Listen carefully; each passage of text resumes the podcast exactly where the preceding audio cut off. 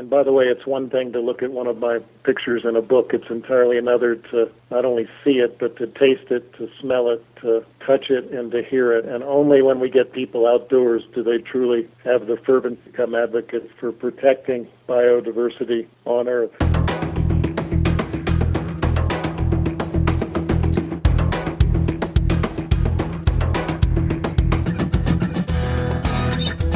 Episode 7 John Fielder.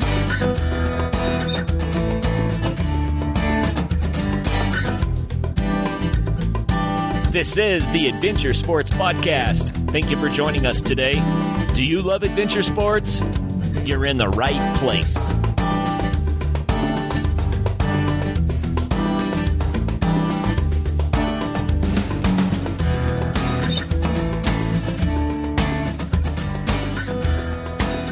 Welcome to the Adventure Sports Podcast. This is your host, Kurt Linville.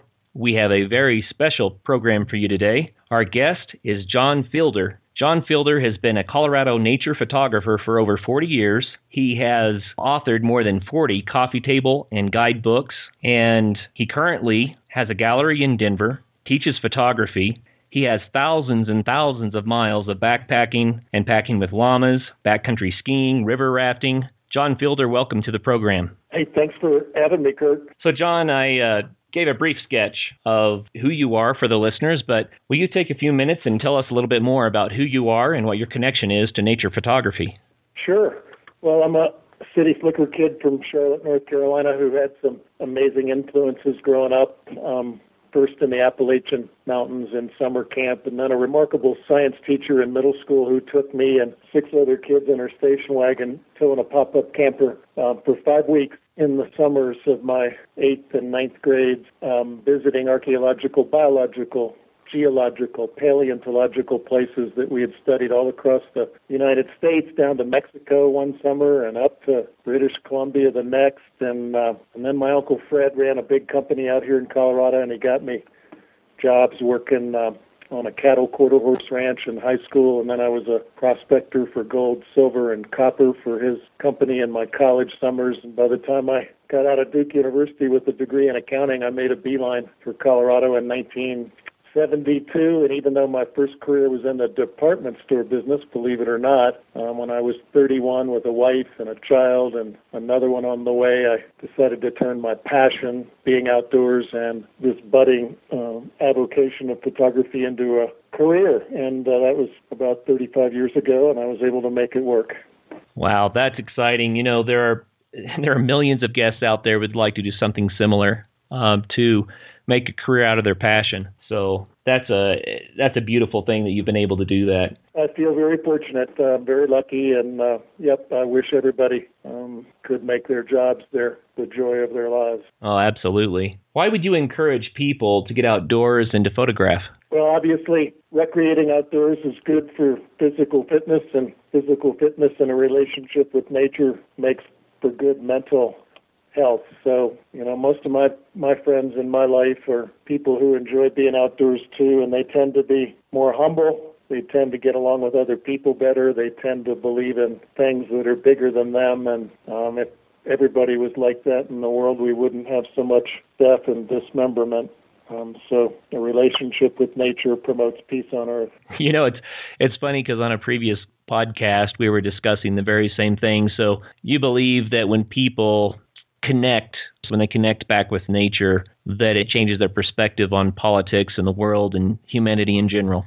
You know, when they're connected with things permanent and not ephemeral and ever changing. I mean, I love technology with my Canon cameras and my Lightroom processing program to edit my photos.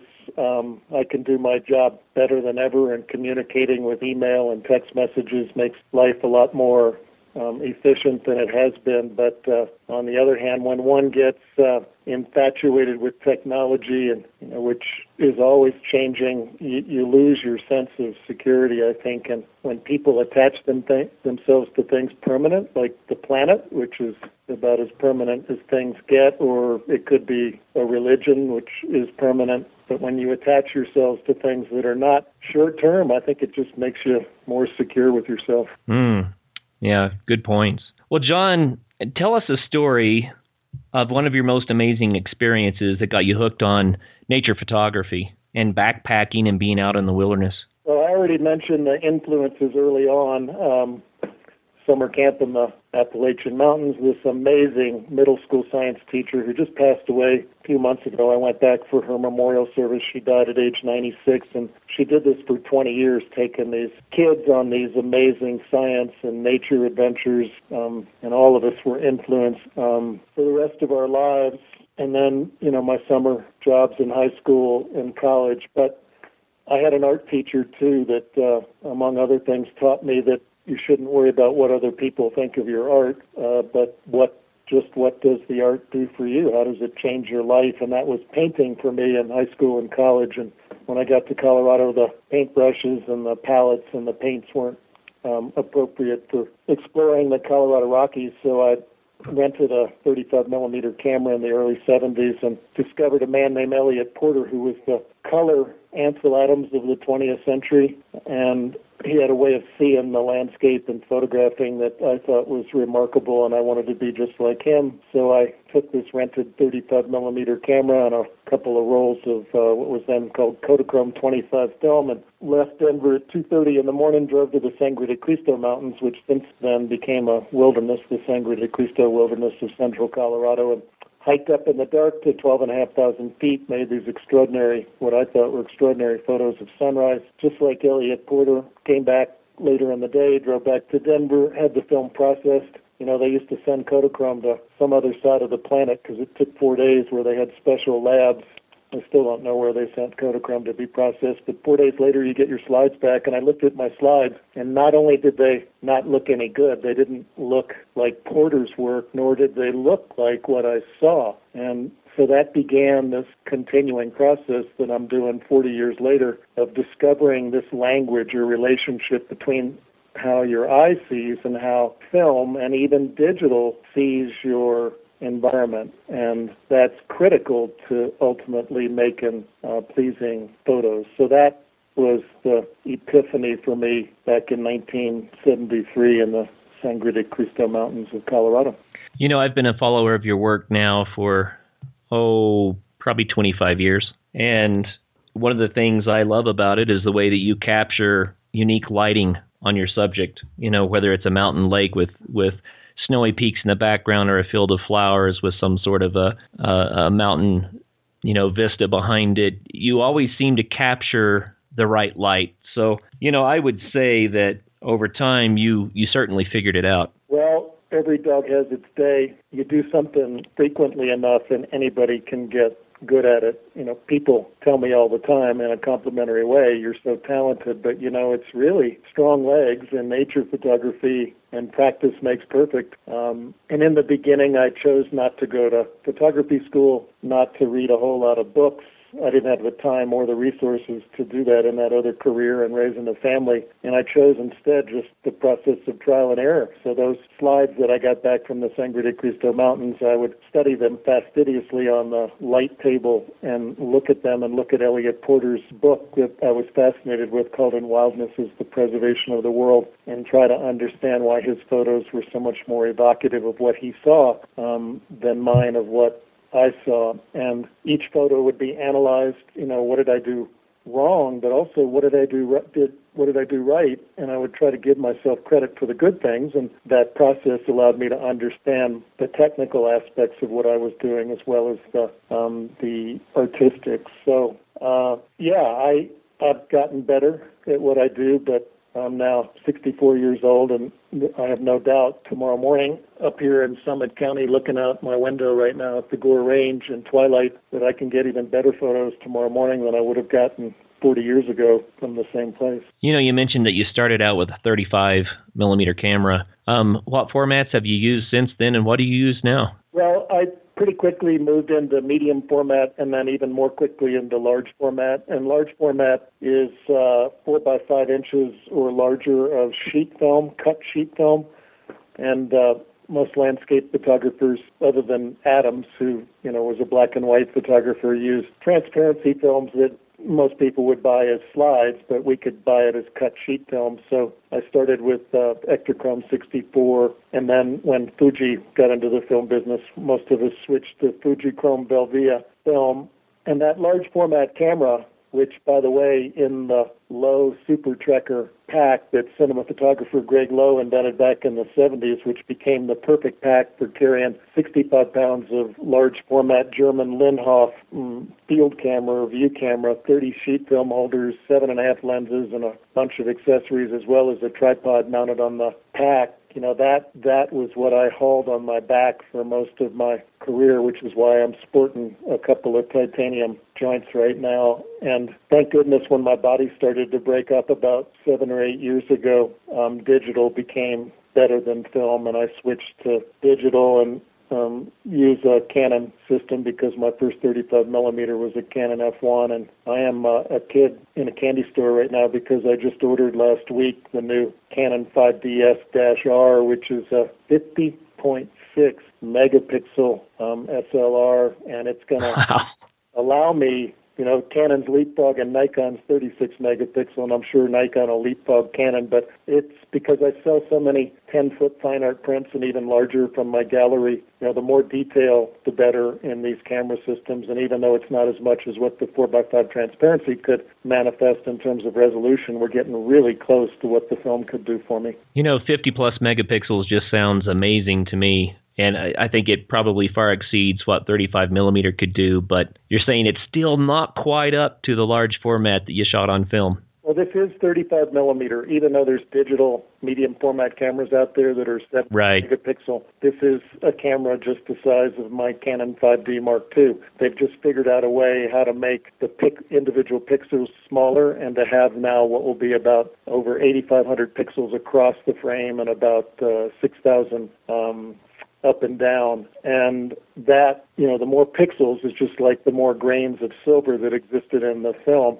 Each grain of silver was a detail of information just like each pixel. And the more you've got, the larger of a print you can make, um, even when people step up closely to it, you know, it looks sharp. And that adds in, that's one way to add integrity to a photo and make it more realistic. But the old 4x5 film had uh, about um, mm, 4,000 pieces of silver across one way and 3,000 um, the other, and it just had more inherent resolution in it. But this new digital Canon's going to be pretty darn close to what the film was. Well, you know, another thing that I picked up there is you're talking about carrying 60 plus pounds of camera equipment on your back. What did you eat?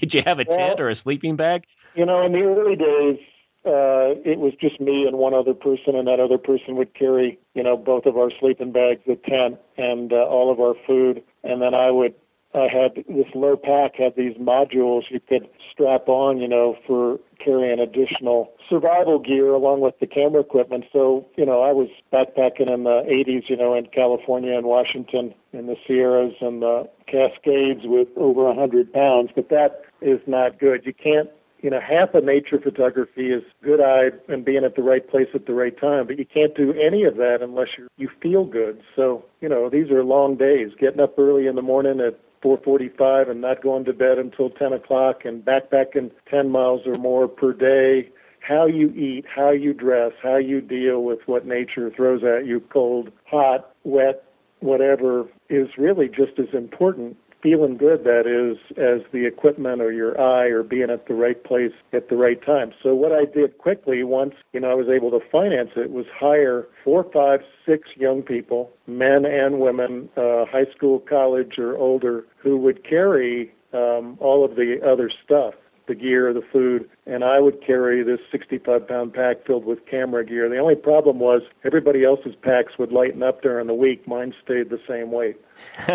so you didn't eat your cameras? Uh, you know, I was tempted to eat to graze on the tundra at times, but no, these with that system, and I was probably the only large format wilderness photographer in the whole country that did it that way, and that allowed me ultimately to go farther, faster, and for longer into the absolute middle of nowhere. Um, really than anybody else in North America because of that system. I think that's probably a lot of the reason why you've been so successful with your photography. It really is an amazing thing to to view your your photography over the years. Um, you know, I think there are a lot of budding photographers out there who think that it'd be just great to stroll into the woods and take a few pictures and sell them and make some money. But what you've just outlined here is that it takes a lot of dedication and planning and uh, a lot more effort than a lot of people might think. You've earned every bit of your success. Well, when you get into the marketing, you know, that's the other half of the equation. Um, it's one thing to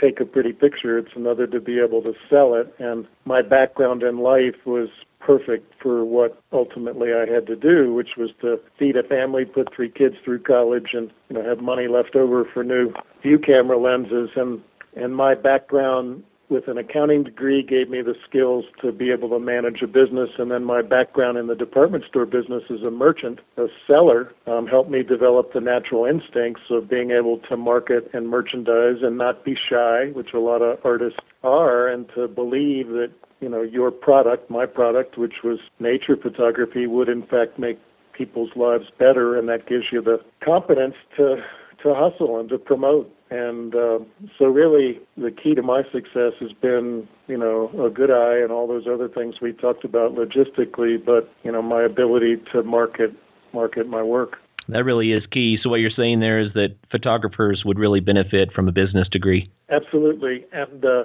and again, marketing skills, business and managing a business is one thing, but you know, in the very beginning, I said to myself that it was very simple what I needed to do. I needed to figure out who wanted what my product was, which was nature photography, in what form would they want it, what price would they pay for it, and how do I find these people that uh, ultimately would buy my product. And even today, you know, 35 years later, I get this question from young photographers trying to do what I did back then. And I tell them, you know, I can't really tell you a thing because the marketplace is so different now. In my day, it was coffee table books because there were tons of bookstores. It was stock photography, which no longer exists because photos are cheap and ubiquitous on the web. And today it's different. It's you've got to find a whole another way to market your work and in completely different versions than what we did back then. But I say the the answer is still the same. You've got to know what you do, discover who wants what you do, and then how do you connect yourself to that person. Well, thanks for that advice. That's really good for people that are interested in taking up photography or other arts. I think it, it really matters that they're smart about it and that they understand the, the current marketplace. It might be good for people who are uh, manufacturing and selling uh, backpacking stoves. you bet. Absolutely.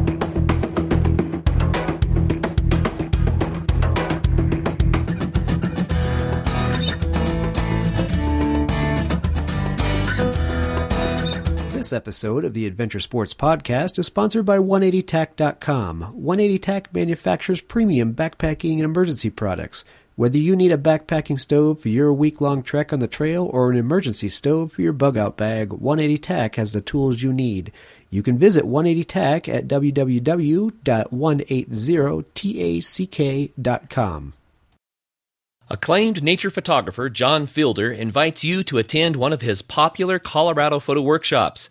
Got an expensive camera? Get a return on your investment by learning how to use it. John will cut you to the chase by showing you his fabulous five camera settings. That's all you'll need. Then learn from the best how to use your eye to compose photos along secret roads in one of John's favorite Colorado places, guaranteeing you amazing images. Great food, great scenery, and great fun at sunrise and sunset Visit johnfielder.com for the complete 2015 schedule. Hey guys, will you help us make the Adventure Sports Podcast successful? Take a few minutes to rank us on iTunes and leave a review. Subscribe, rank, review. Thanks. So, John, we've been talking about the photography and the business side of this quite a bit, which is really interesting. But what we need to remind our listeners of is what we started with in the bio in the beginning is that you have thousands upon thousands of miles of backpacking in wilderness. There are very few people that can lay claim to that kind of a record.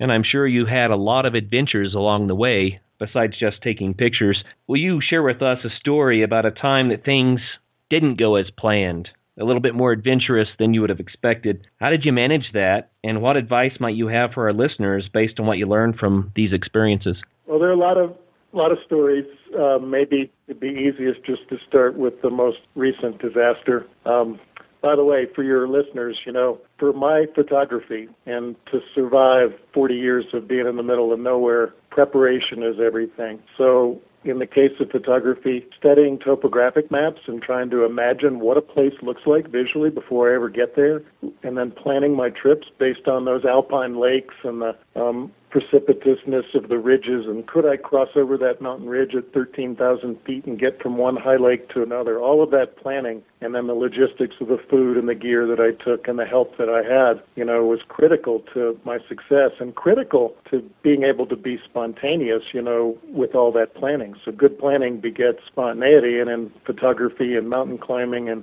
exploring the wilderness, spontaneity if you're going to have fun and enjoy your experience is everything. So with that said, the most recent experience was uh, one of my re- most recent trips last July. I decided to uh, take two llamas, and by the way, I've been backpacking with or packing with llamas for over 30 years. I have used them on trips where trails are more common because most of what I do is bushwhacking and backpacking. Better for that, but llamas go almost anywhere. So I took two llamas up to the Sawtooth Wilderness in Idaho, up place that I had coveted all my life, never been to, and near uh, Stanley, Idaho, and gonna do. I was gonna do about eight days in the Sawtooth and then drive 13 hours to the Absaroka Beartooth Wilderness near Red Lodge, Montana. So I pack up these llamas and first night, first day was pretty easy. It was about uh, six miles maybe from the trailhead to Sawtooth Lake, which is in the north end of the range. And then the next day was going to be, you know, a fast 15 miles down to uh,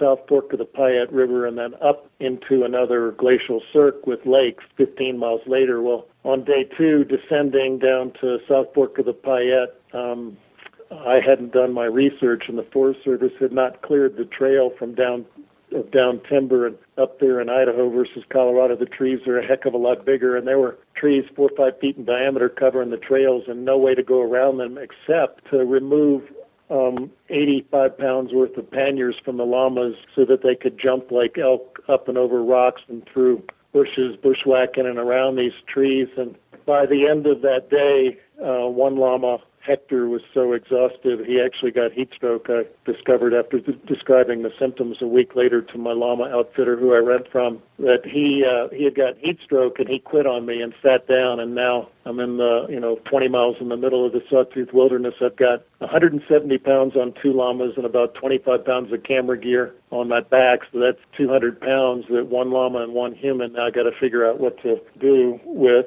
and that begat a uh, three day odyssey of going back and forth, A, trying to rescue this llama after I abandoned him in the wilderness, and B, trying to get all this valuable gear um, either to the next drainage over the mountain or down to uh, a point to reconnoiter. And ultimately, what happened was I had to, I abandoned the llama. I went down eight miles. Ultimately, in three days, I actually had to uh, pack 40 miles in addition to what I was going to pack anyway on this week long trip. And a lady who I'd met the first day and her kids um, actually grabbed the llama that I had abandoned at this uh, alpine drainage and uh, took him up over the pass I was supposed to be a, be a, be going over the next day, and took him down to uh, what's called Red Redfish Lake. I went back up the next day thinking that I, I thought the llama was going to come down to me and the other llama because llamas are communal. He never showed up, so I went up to grab him the next day. He was gone. Other backpackers told me this lady had taken him over the pass. I now end up 12 miles away down the drainage at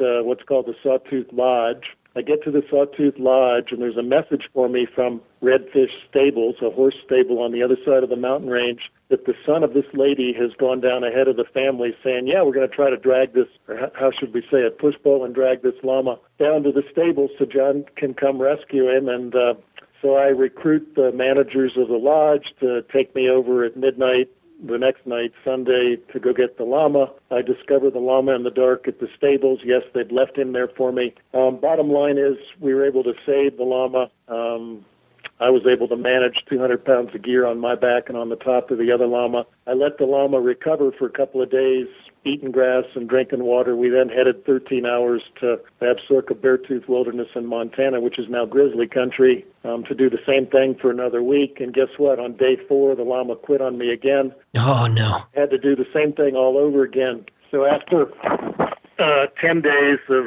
absolute disaster and relatively few photos, I gave up, headed home to Colorado, and uh, ultimately the llama recovered later in the fall. Last fall, he uh, was used for a hunting group, and uh, he recovered. But llamas actually can either die or be disabled for the rest of their lives with heat stroke. So this is just one, Kurt, of about a hundred stories of self-rescue in the middle of nowhere. Wow, I think. Uh a lot of people might think, well, you you know, the the getting caught in adverse weather conditions or or finding yourself off route in a in a bad place might be what would come to mind. But working with these llamas and having to go, wow, I mean, that's crazy. I've got plenty of backpacking stories that don't have to do with llamas, but uh, uh, I have so many great llama stories including another one maybe that I'll tell the next time I'm on your podcast about the llama who did three three frontal full body flips at 12,600 feet and landed below at 11,800 feet, glissading down an icy slope and survived to work for me for six more days. But should we save that for the next podcast? Sounds fantastic. So, what I hear you saying here is that you would still recommend llamas very highly you know, for people who like to walk, and uh, you know, my doctors don't like me carrying all that gear on my back. They are the best uh, pack animal out there. They're you know bred to be in the alpine zone. They don't require any feed. They feed off of tundra grasses and bark, and uh, you, you take no feed for them. And they're dromedaries, so they don't need a lot of water. I can be on a mountain ridge at 13,000 feet to photograph sunrise and sunset, and I don't have to take water for them because they're good to go for 36 hours. So, yeah, just great creatures, easy to get along with. They're not spirited like horses, much easier to manage. Their feces is just like elk pellets, so they don't, um, you know, leave a mess in the wilderness. And their soft cloven hooves, you know, same way, they don't damage the tundra. So it's they're great creatures. In fact, I like to say some of my best friends on the planet are llamas. Well, it sounds like it would be a lot of fun to work with them, that's for certain. Um, what advice would you have for our listeners based on some of these experiences? Uh, you already mentioned being very prepared. Um, when it comes to llamas in particular, how can someone get a llama to work with in the wilderness? You know, in the western states, there's usually a handful of llama outfitters who will rent you llamas.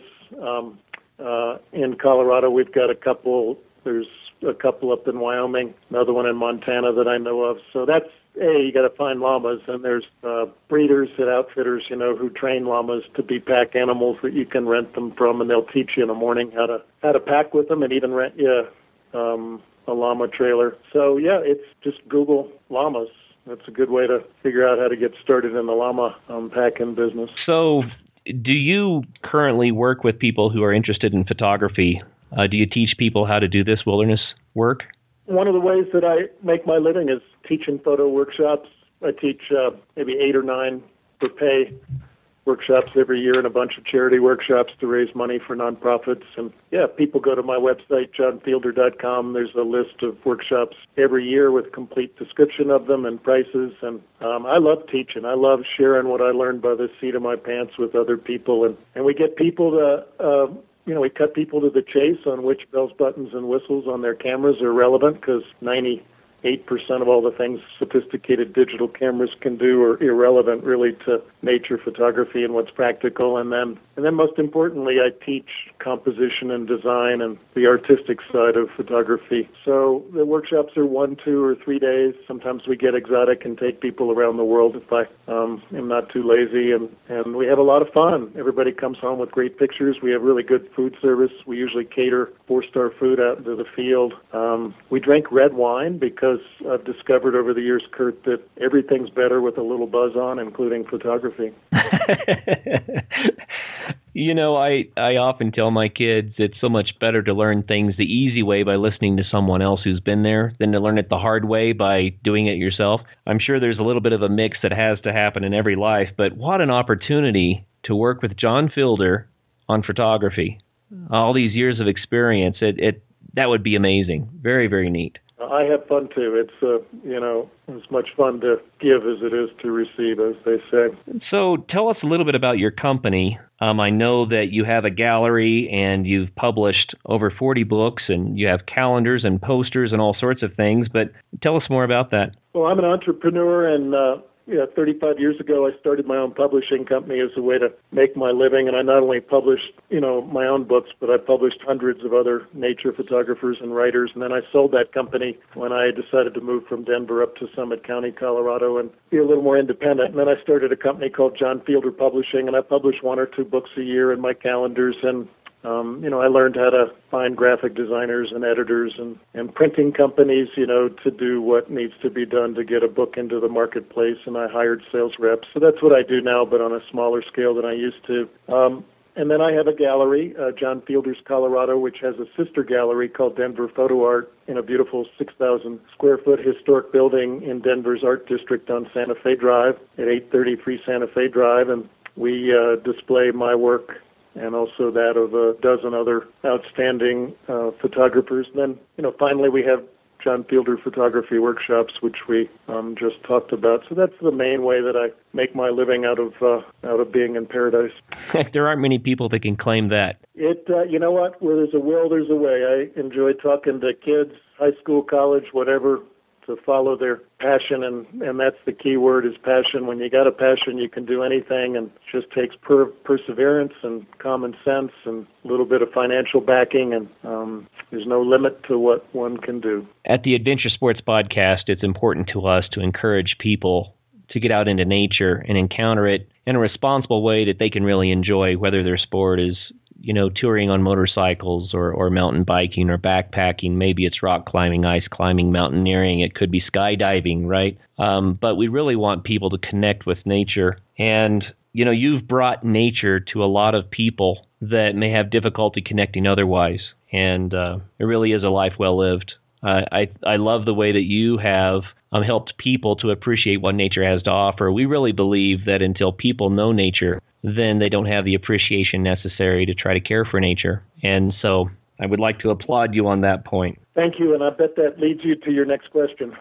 John, how does your sport and your company benefit individuals or society as a whole? Well, that's a really good question, Kurt. And actually, it's the most important thing we're going to talk about tonight because it's not about making a living. Yes, we all have to make a living and feed our families. It's not about cameras. It's not about uh, the joy of the art form. Yep, that's a part of it, and that makes life good. But um, for me, it's as much about making sure that my kids, and now I got a couple of grandkids, have the opportunity to be outdoors and experience what you and I have been enjoying in our lives for the reasons that we've talked about, that it's just plain good for people to connect with nature and good for the perpetuation of our species. So, um, half of my time is spent um, developing advocacy and raising money for uh, both environmental and humanitarian nonprofits because unless people are healthy, happy, and prosperous, nature doesn't get protected. So my most of my books um, and all of my slideshows, I do 50 speaking engagements a year, most not for money, slideshows mostly with beautiful music, raise money through book sales. 30% of all my book sales at these events go back to sponsoring nonprofits that benefit planet Earth or benefit humanity. Um, ticket sales, I take none of that.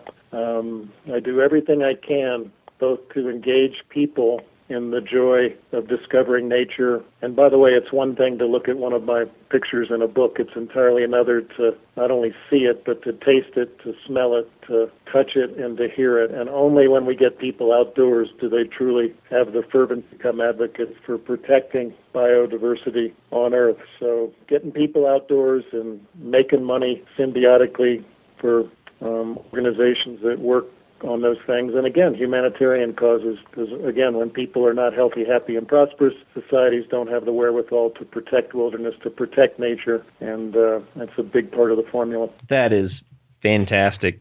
Good words of advice, and I'm glad to hear that you are um, so actively involved in the in the good fight, trying to get people out there to appreciate what this planet has to offer and what nature can do for us.